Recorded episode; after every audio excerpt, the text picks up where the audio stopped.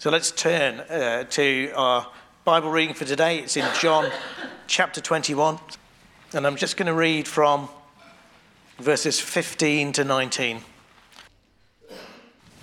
The background to this is that Jesus uh, is, is appearing to his disciples, and they've had breakfast on the beach.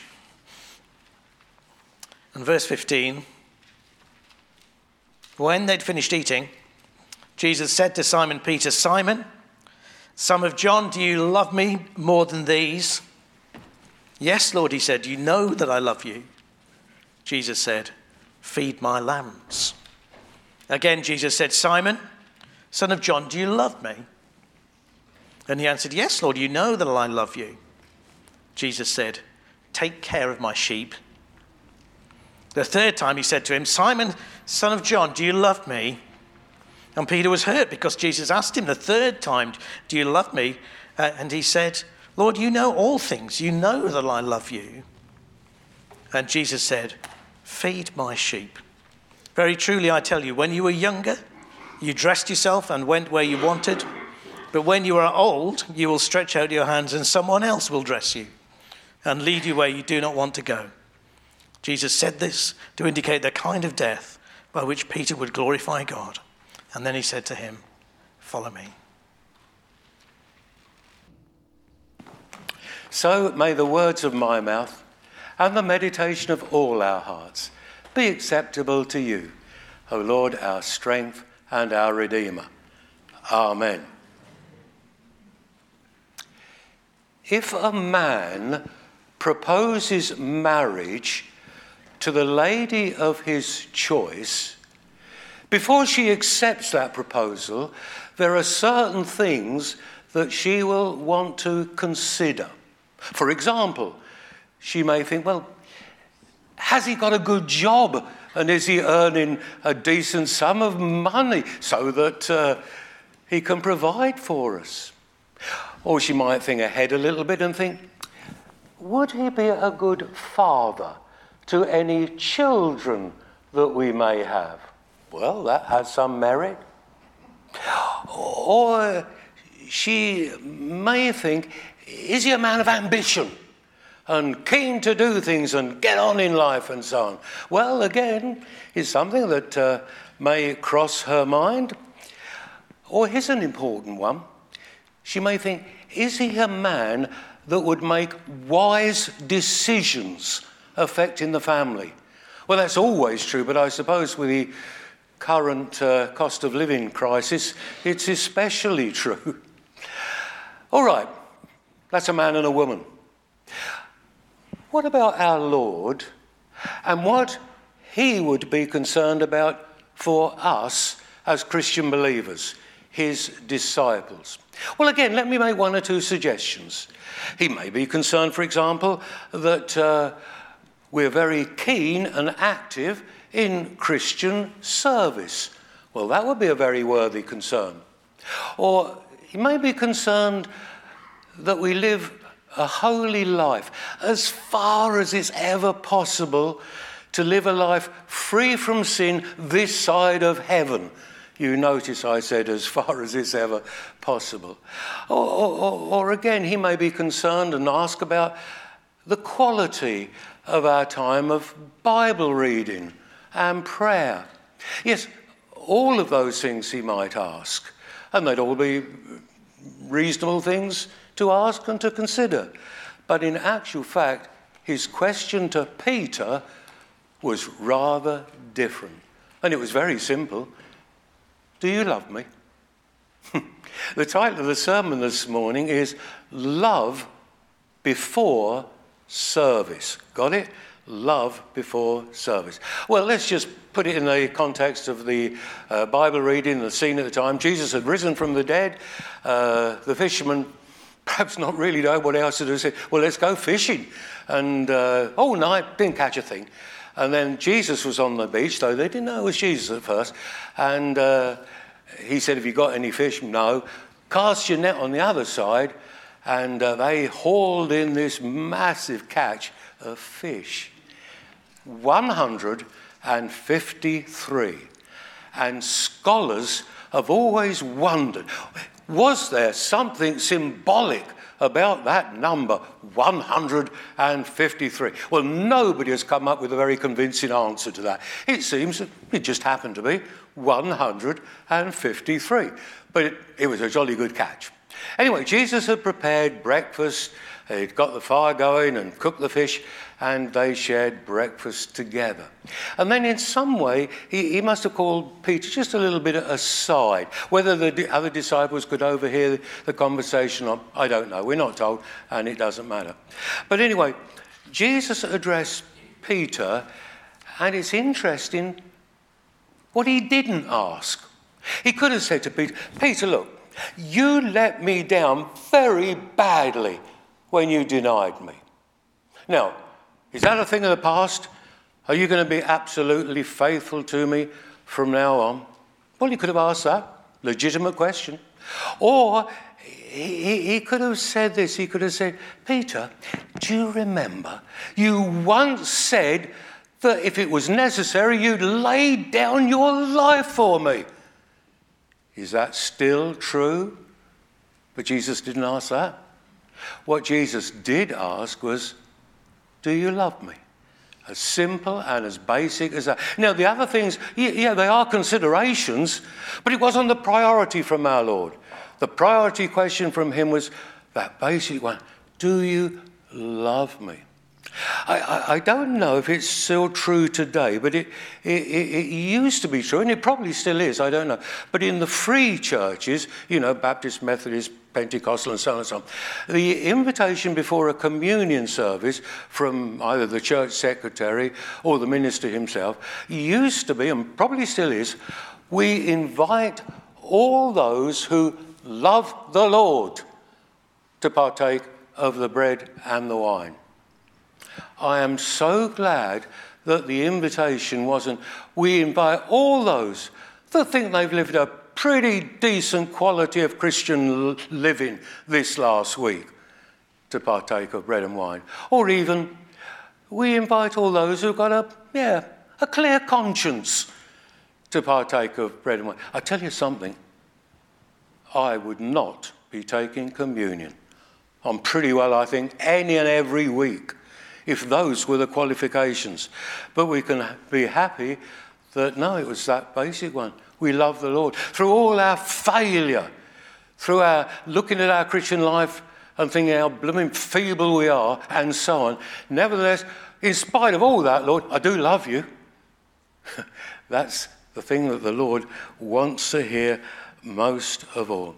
I don't know whether Peter twigged on the first, second, or did it take to the third time for him to realize that, yeah, one verbal affirmation that he loved Jesus sort of put right, compensated for those three denials before the crucifixion. Well, back to love. You may or may not be familiar with the name of the late David Watson. Out of interest, how many of you are familiar with at least the name? Oh, a fair sprinkling, but not everybody. David Watson, just to fill in the blank if it is a blank for you, David Watson was an Anglican. He was the leader of the, or one of the leaders, I ought to say, of the charismatic movement back in the 1970s very well known right across Britain and indeed, to some extent, around the world. One day he went to the doctor's, fairly routine matter at the time, and the doctor examined him and said, David, I don't like telling you this, but you've got cancer, severely, and you're going to have to spend quite a time in hospital. I've got all this in his own words from a book he wrote called Fear No Evil. And David said, it, uh, having come to terms with a shock, he had a sort of a conversation with the Lord, and it went something like this Lord, this can't be right. Haven't you seen my diary? I've got a mission coming up in June. I've got a big celebration meeting in July. And in August, I'm the main speaker and they are depending on me at a big conference. And I'm being told that I've got to be in hospital for probably several months. There's something wrong somewhere, Lord. And it was if, as if the Lord said to him, No, you can't do any of it, can you? Let's just love one another and enjoy one another from now on, certainly for the foreseeable future. And David said, yes, he came to terms with that and realized that, yes, in spite of all his activity, that was something so essential that maybe it slipped at least a bit. This is not true for everybody, but it's certainly true for some. Church life can be pretty busy, can't it? you look at your diary for the week and there's this church activity and then something and so on and so on. Well, Claire would say, don't get on the PCC. She's nodding. Yeah, church life can get very busy, and I speak from experience. First of all, let's say something positive. It's good that we're busy in the Lord's work and church work. Yes, of course it is. But there's a hidden danger. And the hidden danger is that we can get so busy with the Lord's work that it's the Lord Himself that gets pushed out a bit. And we're not spending that quality time with Him, loving Him as we should, and considering the things belonging to Him. That is the danger. It would be odd to preach this sermon without mentioning two people in the New Testament. The visual aid is in front of you. There they are Martha and Mary. It's slightly amusing. This is a free church. You've got stained glass windows. We go to an Anglican church and we don't have any stained glass windows. But Mary and Martha, do you remember the story? I'm sure you do. Jesus had gone to their home and he was going to have a meal there. And uh, Martha was so busy, wasn't she? She was getting the meal ready, presumably, and perhaps tidying the house and all those sort of things. And uh, after a bit, she got a bit irritated. She thought, well, what's Mary doing? She's just sitting there listening to Jesus. Well, that's all very well, but it's not getting the meal cooked. And so she had a word with Jesus. And she was pretty confident of the response that she'd get as well. So she approached Jesus. She said, um, Lord, don't you care that, well, frankly, I'm doing all the work and Mary's just sitting there listening to you? And she rather expected that Jesus would say, Good point, Martha. And uh, yeah, come on, Mary, give your sister a hand. He didn't, did he? In fact, it was Martha that he rebuked. And he said, Mary's chosen the better or the more important part, listening to me. This is a unique opportunity. There'll always be meals to cook, etc. And yes, I, I do look forward to having a meal. But Mary's chosen the more important thing. Why she has an opportunity to just sit and listen, to be quiet before me. I expect if you've been in church life any length of time, you will have heard the preacher put in a good word for Martha. and rightly so. We need the Marthas. In fact, I don't know how many of newcomers to this church know this. Did you know that at one time this very church had a Martha group? Did you know that? it did. And you can predict what the Martha group did. Well, they, they polished pews, as it was then. They polished the pews and uh, got the hoover out for the middle carpet, and so on and so on and so on. The Martha group doing the practical jobs, and how needed they were. And how much the rest of us appreciated the fact that sometime midweek the Martha group would come in and do those sort of things. Yes, of course we need the Marthas in the church. But isn't it interesting that Jesus actually pointed to Mary as the one that chose the better part. I'm drawing to a close, which is probably a little earlier than you expected, but no, no problem.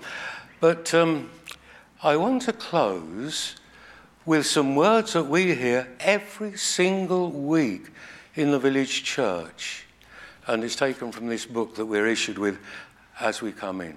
So, whatever the hymns have been, whatever the sermon has been about, and so on, there's one thing we can guarantee, and it's this that the service will end with the priest saying these words Go in peace to love and serve the Lord.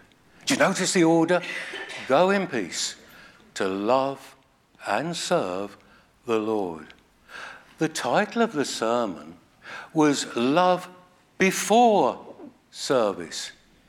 It wasn't love instead of service. Yes, we must be motivated by the love for the Lord. And then, all, all, all, almost automatically, we will want to serve Him in the ways that He's chosen for us. He hasn't chosen everyone to be a preacher or a missionary or all the other things that you could. I mean, I couldn't even play a musical instrument or arrange the flowers or keep the church accounts. There are many things I can't do, but I trust and pray. You must be the judge that the Lord's given me some things that I can do. And it's a joy to serve Him. Yeah, there are the odd moments, that's life, but by and large, it's a joy to serve the Lord and to know that you're making some contribution to the things of eternity. So I'm going to close with the same words as the priest in our church Go in peace to love and serve the Lord. Amen. And I hand back to you, Nick. Oh, no, I will just say this because it introduces the last hymn. The last hymn we are going to sing is How Deep the Father's Love for Us. And so the last sentence to end the sermon is really this Why should we love the Lord? Because he first loved us. I rather like the Living Bible that says this. So you see, our love for him comes as a result of him loving us first.